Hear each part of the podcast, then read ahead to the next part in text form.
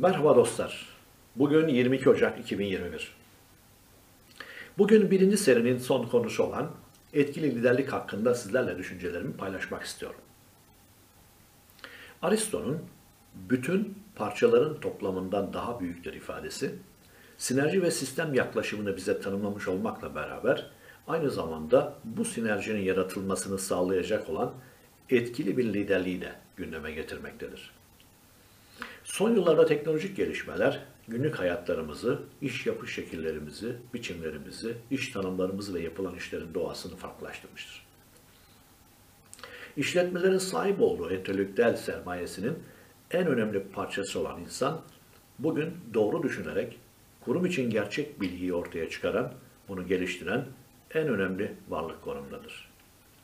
Özellikle bilgiye dayalı örgütlerde insan kaynağı fiziksel sermaye güçlü bir şekilde tamamlayan bir rol üstlenmektedir.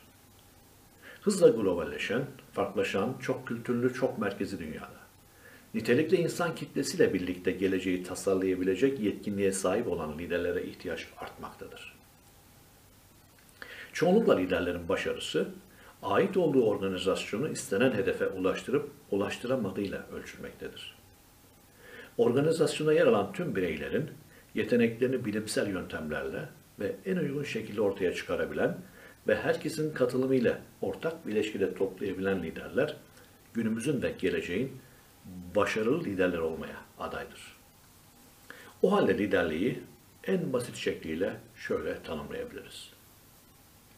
Lider bir grup insanı belirli amaçlar etrafında toplayabilen, bu amaçlar için onları etkileme, harekete geçirme yetenek ve bilgilerine sahip kişidir diyebiliriz. Günümüzde etkili ve dönüştüren bir liderlik profili çizmek için liderin kendi zayıf ve güçlü yönleriyle kendisini etkileyen ve harekete geçiren unsurların farkında olması, duygularını kontrol altına alabilmesi ve stres faktörlerini yönetebilmesi, başkalarının istek, beklenti ve bakış açılarını anlaması, sosyal ilişki ve etkileşim çevresi oluşturması önemli hale gelmiştir.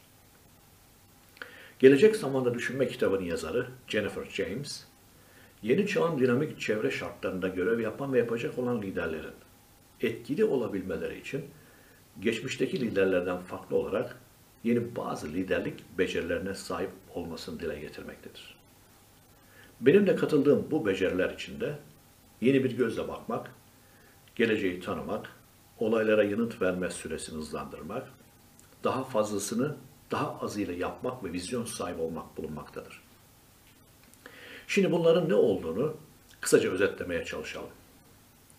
Yeni bir gözle bakabilmek, eskiye ait doğru ve yanlış tüm kabullenmelerini yıkarak mevcut duruma ve geleceğe karşı ön yargısız ve koşulsuz bakabilmeyi bir alışkanlık haline getirebilmek, geleceği tanımak, günümüzdeki gelişmelerin ardında yatan itici kuvvetlerin etkisini algılayarak geleceğin nasıl şekilleneceğini görebilmek, olaylara, durumlara yanıt verme süresini hızlandırmak, günümüzün yoğun değişim ve gelişim sürecinde doğru ve hızlı karar verebilmek, daha azıyla daha fazlasını yapmak, azılan kıt kaynakları daha verimli olarak kullanabilmek, vizyon sahibi olmak ise örgütün görünümünü ve geleceğe yönelik çizgisini belirleyebilmektir. Örgütte vizyonun yaratılmasından sorumlu kişi liderdir. Lider yeni vizyonu yaratıp yeni standartları belirler ve örgütteki bütün üyeleri vizyonu gerçekleştirmek için teşvik eder. Vizyonu bir değişim aracı olarak kullanabilmek için lider, değişimi canlı tutacak fırsatları araştırmalı, bu konularda risk almalı, ideallerle gelen süreci kurumsallaştırmalıdır. Liderlerin tek başına bu becerilere sahip olması önemli bir özellik olmakla beraber içinde yaşadığı organizasyonun da bu özellikleri besleyecek bir konumda olması gerekecektir. Liderin sahip olduğu bu özelliklerini ise en iyi şekilde iş takımları haline yapılanmış bir organizasyon içinde yerine getireceğine inanıyorum. Günümüzün bu dinamik ortamında örgütler, teknolojinin bütün imkanlarını kullanarak mobil duruma hızla geçebilen hızlı karar alıp uygulayabilen, daha az kişiden oluşan, takım şeklinde teşkilatlanmış bir modele dönüşmek zorundadır. Böyle bir örgüt yapısı içinde kişiler kendilerine verilen bir görevi tek başına yapıyor olsalar bile, takımın bir parçası olarak bu görevi yaptıkları için, yani gruba sağlayacağı toplam fayda için o işi yaptığını düşünmeye başladığında, işi olan bağlılığı, motivasyonu ve performansı artmaya başlamaktadır. O zaman başarılı bir takım nasıl olunur? Kriterleri nelerdir? Sorusu aklımıza gelmektedir.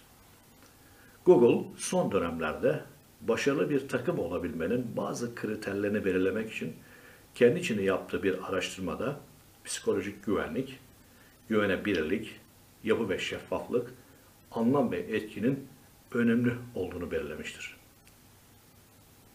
Bunlardan psikolojik güvenlik, takım üyelerinin takım içinde kendi düşüncelerini rahat bir şekilde dile getirebilmesi, diğer üyeler tarafından bu düşüncelerin hiçbir önyargı olmadan dinlenebilmesi ve risk alabilmek için yeterli özgürlük alanına sahip olduklarını hissedebilme durumudur. Güvenebilirlik, takım üyelerinin işlerini beklenen kalitede ve zamanında yapmasıdır. Yapı ve şeffaflık, takım üyelerinin iş tanımlarının net olması, hedef ve planlarının açık şekilde belirtilmesidir. Anlam, takım üyelerinin yaptıkları işlerde veya ortaya çıkan sonuçlarda anlam buluyor olması, takıma katkı sağladıklarını hissetmeleridir. Etki ise takım üyelerinin yaptıkları işle birlikte bir etki yarattığına inanmasıdır. Özetle, dinamik ve çevik özelliklere sahip başarılı takım olabilmenin kriterlerini uygulayan bir örgütte, liderlik becerilerinin doğru bir şekilde kullanabileceğini burada ifade etmemiz gerekecektir.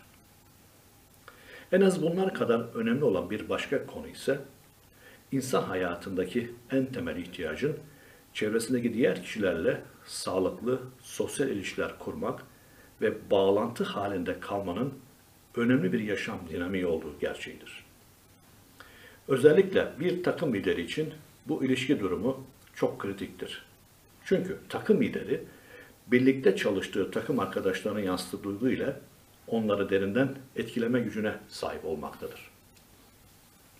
Bu durumu Wharton Business School profesörü Sigel Berseit duygusal bulaşıcılık olarak tanımlamaktadır. Bu bizim en kolay deneyimlediğimiz bir konudur. Hepimiz yakın çevremizdeki bir kişinin sahip olduğu ruh halini onun gülümsemesinden hisseder ve biz de ona karşı benzer bir gülümsemeyle karşılık vererek bu mutluluğu paylaşırız. Aynı durum olumsuz duygular için de geçerlidir. Biri bize öfkeli bir ses tonuyla konuştuğunda o öfke durumunu bizim başka birine benzer bir şekilde yansıtma ihtimalimiz çok yüksektir. Özellikle bir takım içinde çalışan üyeler farkında olmadan yöneticilerinin hissettiği stres, baskı, endişe gibi duyguları hem yaşıyor hem de bunu hızla aynı ortamda paylaşabiliyor.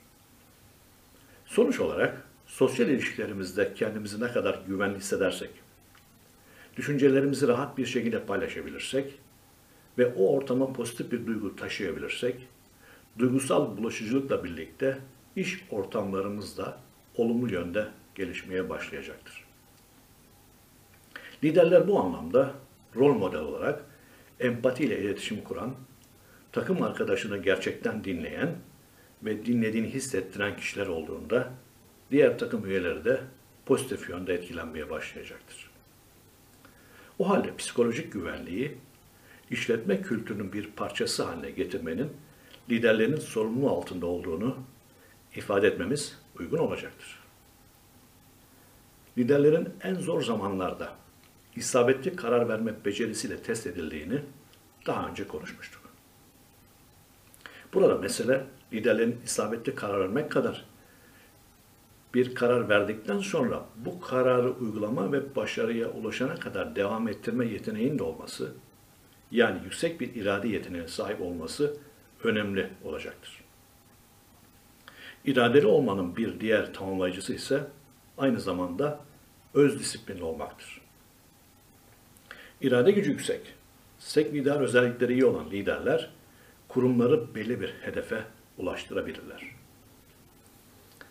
Yazar David Foster Wallace gerçek liderleri şöyle tanımlıyor. Kendi bireysel tembelliğimizin, bencilliğimizin, zayıflığımızın ve korkumuzun kısıtları aşmamıza yardımcı olan, kendi yapıp başımıza yapabileceğimizden daha iyisini ve daha fazlasını başarmamızı sağlayan kişilerdir. Liderler zor zamanlarda insanlara ilham veren ve başkalarının zorluklar aşmasına yardım edilme becerisine ait bazı temel davranışlarda bulunduklarında gerçek bir lider olurlar. O halde kriz ortamları gerçek liderleri açığa çıkarma konusunda önemli bir işleve sahip zaman olarak düşünülebilir. Bu süreçler aynı zamanda liderleri geliştiren süreçlerdir. Yine etkilik, liderlik özellikler arasında tarihten günümüze birçok liderin hikaye anlatıcılığını etkili bir şekilde kullandıkları bilinmektedir. Liderler hikaye anlatıcılığını organizasyona ilham vermek, vizyon oluşturmak, önemli dersler vermek, kültür ve değerleri tanımlamak, kim olduğunuzu ve neye inandığınızı açıklamak için kullanırlar. Liderlerin insanları etkilemek için kullandığı hikaye yöntemleri içinde ben kimim, neden buradayım, vizyonum nedir ile öğretici hikayeleri bulunmaktadır. Bunun yanında Aristo'nun 2400 yıl önce yarattığı ritorik üçgeni olarak adlandırılan etos, patos, logos bugün hala birçok liderin insanları ikna etmek için kullandığı bir yöntemdir. Hikayeleri anlatırken ritorik üçgeni iyi bir yol haritası olabilir. Steve Jobs ve Martin Luther King gibi liderlerin konuşmaları bu üç yapı içinde iyi bir örnek oluşturuyor. Etos, insanların sizin tutarlılığınıza, dürüstlüğünüze ve yeterliliğinize duydukları inanç, onlara verdiğiniz güveni. Patos, duygusal zekayı, hedef kitlenin ihtiyaçlarına duyarlılık göstermek ve duygulana hitap ederek ikna yolunu seçmeyi yani empatiyi. Logos ise hedef kitleyi akıl ve mantık yoluyla ikna etmeyi temsil ediyor. Logos kullanmak yani mantıksal hitap demek, gerçekleri, bilimsel verileri, tarihsel ve gerçeğe uygun analojilerle vermek anlamını taşımaktadır. Sonuç olarak dostlar, yoğun rekabet ortamının vazgeçilmez parametresi olan nitelikli insanların üretim faktörlerini en etkili şekilde çevirilme yetisinin öğrenen örgüt yapısında örgütsel bağlılık ve takım halinde olabilme duygusu ve inisiyatif kullanma becerisiyle mümkün olabileceğine inanıyorum. Böylesi bir yapının kurumsal hedeflere ulaşacak şekilde yönlendirilmesi ise etkili bir liderlikle mümkün olabilecektir. Ekibinizden bir şey yapmalarını istediğinizde onlara ne yapmaları gerektiğini söylemek yerine amacınızı, duygularınızı ve değerlerinizi vurguladığınız bir hikaye anlatmak en etkili yol olacaktır. Daha açık bir deyimle değer ve vizyon hikayeleri kullanmak sizi amacınıza ulaştırmaya katkı sağlayacaktır. Kendisinin ve diğerlerinin farkında olabilen, duygularını açığa çıkartmaktan çekinmeden sahip olduğu potansiyeli en iyi şekilde ortaya çıkarıp ortak bir amaç için çalışabilme becerisine sahip olan kişiler etkili bir lider konumuna gelebilirler. Google gibi örnek bir model olabilen şirketlerin yaptığı gibi kurum kültürünün merkezine duygusal zekanın konumlandırılması kurumsal amaçlara ulaşmada önemli bir adım olacaktır. Buraya kadar olan açıklamalardan yola çıkarak etkili bir liderde bulunması gereken özellikler arasında vizyon, irade, etkili iletişim, empati ve yaratıcılık gibi özelliklere sahip olması, insanların duygularını anlayabilmesi, çaresizliği karalıklaşabilmesi, dürüstlüğü ile çevresine güven vererek doğruluk kültürünü oluşturabilmesi, değişen durumlara süratle uyum gösterebilecek esnekliğe sahip olabilmesi, alt yönetici, idareci ve çalışanları güç işleri başarabileceklerine inandırması, organizasyonda bulunan herkesi kararlara ortak etmesi, karmaşık durum ve olayları kolaylıkla algılayabilmesi, bilgi yığınlar arasında süratle ve isabetle seçim yapabilme, bütünleştirebilme ve koordine etme becerisine sahip olması, değişimi izleme ve değişime öncülük etmesi, birlikte çalıştığı personelin akılcılık, yaratıcılık ve sezgisel yeteneklerini artırabilmesi, iş stresini azaltabilecek ölçütleri bilme ve uygulama becerisine sahip olması. Ve zaman ve diğer kaynakları etkin olarak kullanabilmesinin önemli olduğunu ifade ederek sözlerime burada son vermek istiyorum. Böylece 9 podcast'ten oluşan birinci seriyi burada tamamlamış oluyorum. İkinci seride daha çok spor yönetimi konularını ağırlıklı olarak işlemeye çalışacağım. Yakında ikinci seride görüşmek üzere. Hoşçakalın.